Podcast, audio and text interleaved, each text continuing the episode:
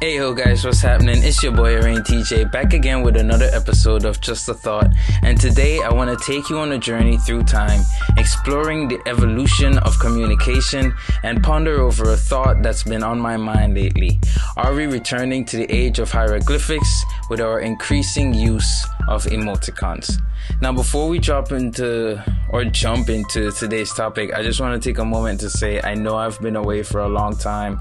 I haven't been doing this every week or two weeks like I used to. And I don't really have an excuse other than, you know, procrastination. Like we all do it. Um, I've spoken about that in the beginning.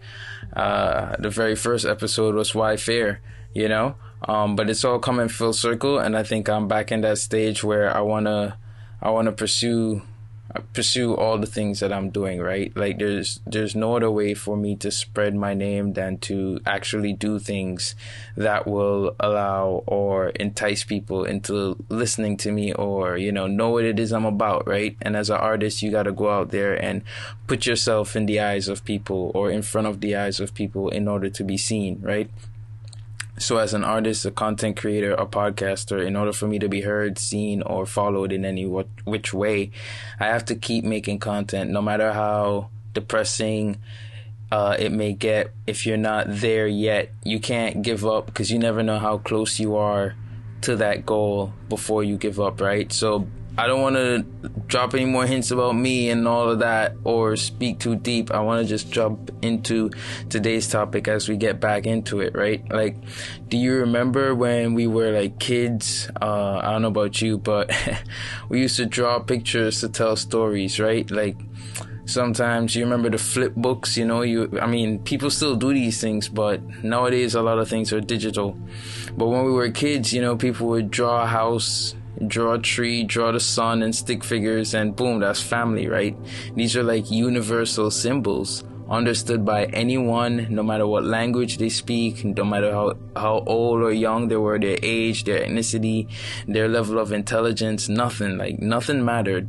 These visual descriptions of things, words, were so easily understood. Like you, you draw a stick figure family and any race could understand that. You try to say it's a family in English, the person would have to know English to understand what you're saying, right? If you didn't say it with the image.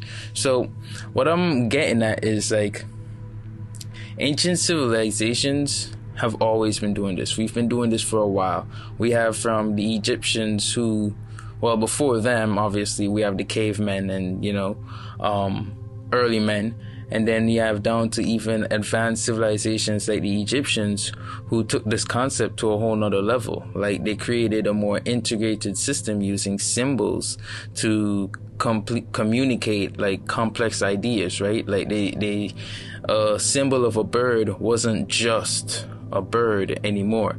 It was a letter now, you know, and it, it also, it, it represented, how do I put it? Like, like a real life object and a word, you know?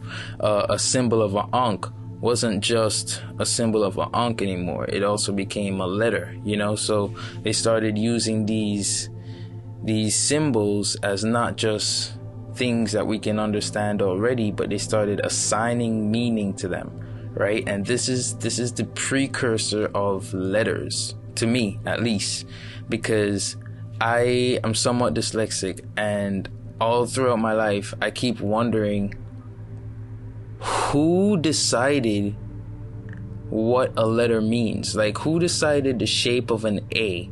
Like, these three lines put together in this way, or, you know, and who gave it that A? Who says that this is what these, this symbol means? You know, I've always been confused by that. Numbers, it's not so much confusing because you could count one, two, three, four, five on one of your hands, if you have all your, your, your fingers and, you know, everything, you can, right? You can't do that with letters. You can't find any letters on your body. So who created these things, right? And I always thought about this. So I just thought I'd like share this thought as the comeback thought before I get into the next sequence of thoughts that I want to do. Um, I'm gonna just drop a hint right now. It has to do with the 48 laws of power. So if you want to stay tuned to that, that's probably another 48, you know, episodes back to back for you, right? So, um, after the ancient uh, Egyptians, I almost said aliens. after the ancient Egyptians did this, right? We fast forward. Let's fast forward a little bit, a few millennia, and here we are in the golden age of words and alphabets, like letters in the alphabet, right? This seems this seems fascinating to some, right? But it's amazing how we've developed thousands of languages, each with its own unique set of sounds and symbols but as the world becomes more interconnected, there's a growing need for a universal language, something that transcends borders and cultures. And and this is where I believe emoticons are coming in. Like, yeah, we've been using them for a while, but they're getting so so much more integrated into normal society that you're seeing ads on TV with emojis. You're seeing billboard screens with emojis. You're seeing training videos for massive corporation corporate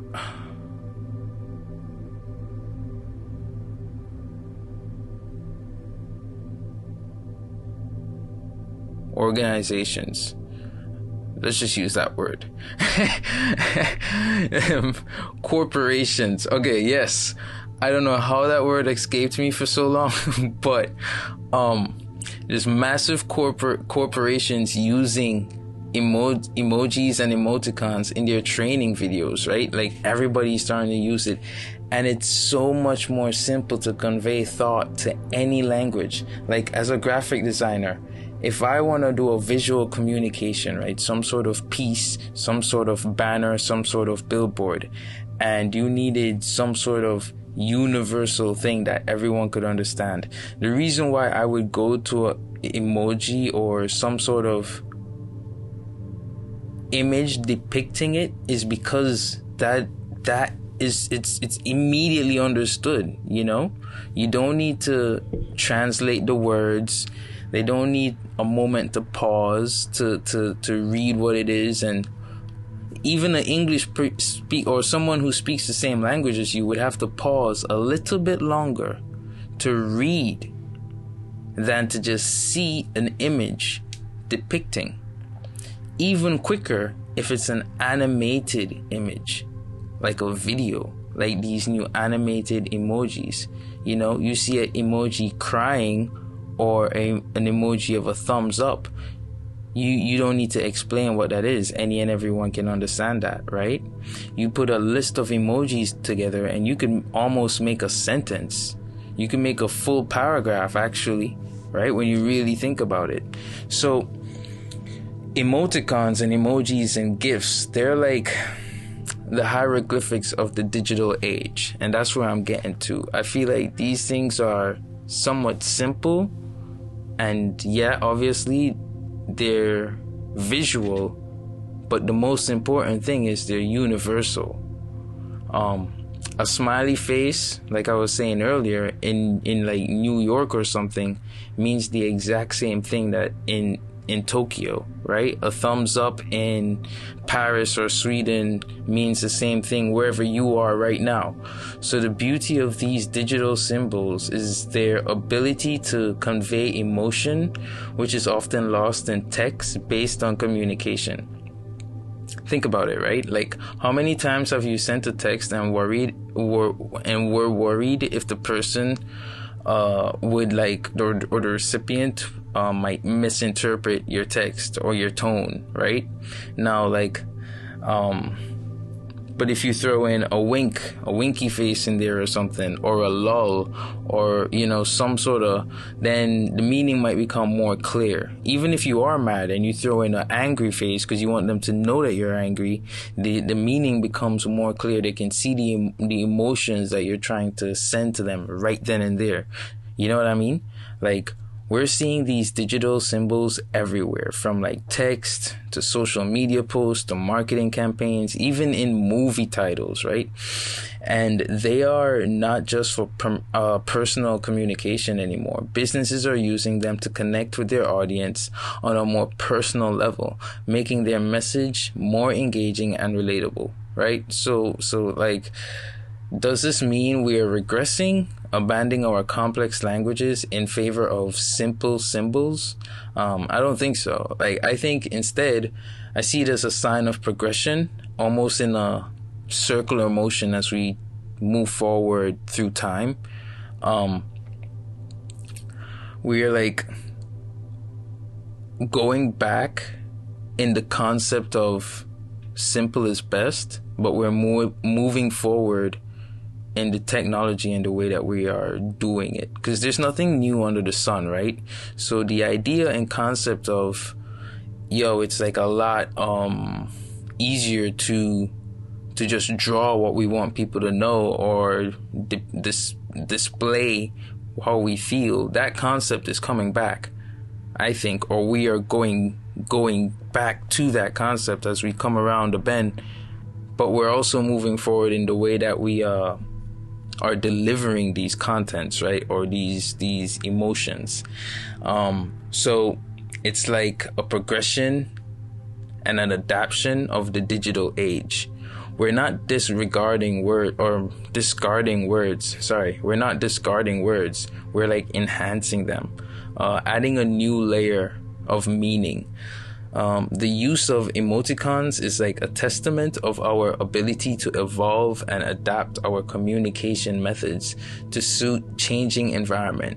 But just as the Egyptians used hieroglyphics to communicate across time and space, we are using emoticons to bridge language barriers and connect on a global scale. But what's, what does this, this the future hold? Like, what does this mean for our future, right? Will we see a fully fledged emoji language or will we develop some new digital symbols to express more complex ideas? Only time will tell. But for now, um, the next time you send a text or post a tweet, just take a moment to appreciate that little digital symbol that adds color to your words. We're living in an exciting era of communication where we are blending the old with the new creating a universal language that's understood by all, regardless of where they come from. And that's just a thought. That's, you know, just a thought from me, folks. So until next time, it's Araine Tjay signing off. Have a great day, everyone. Thanks for listening.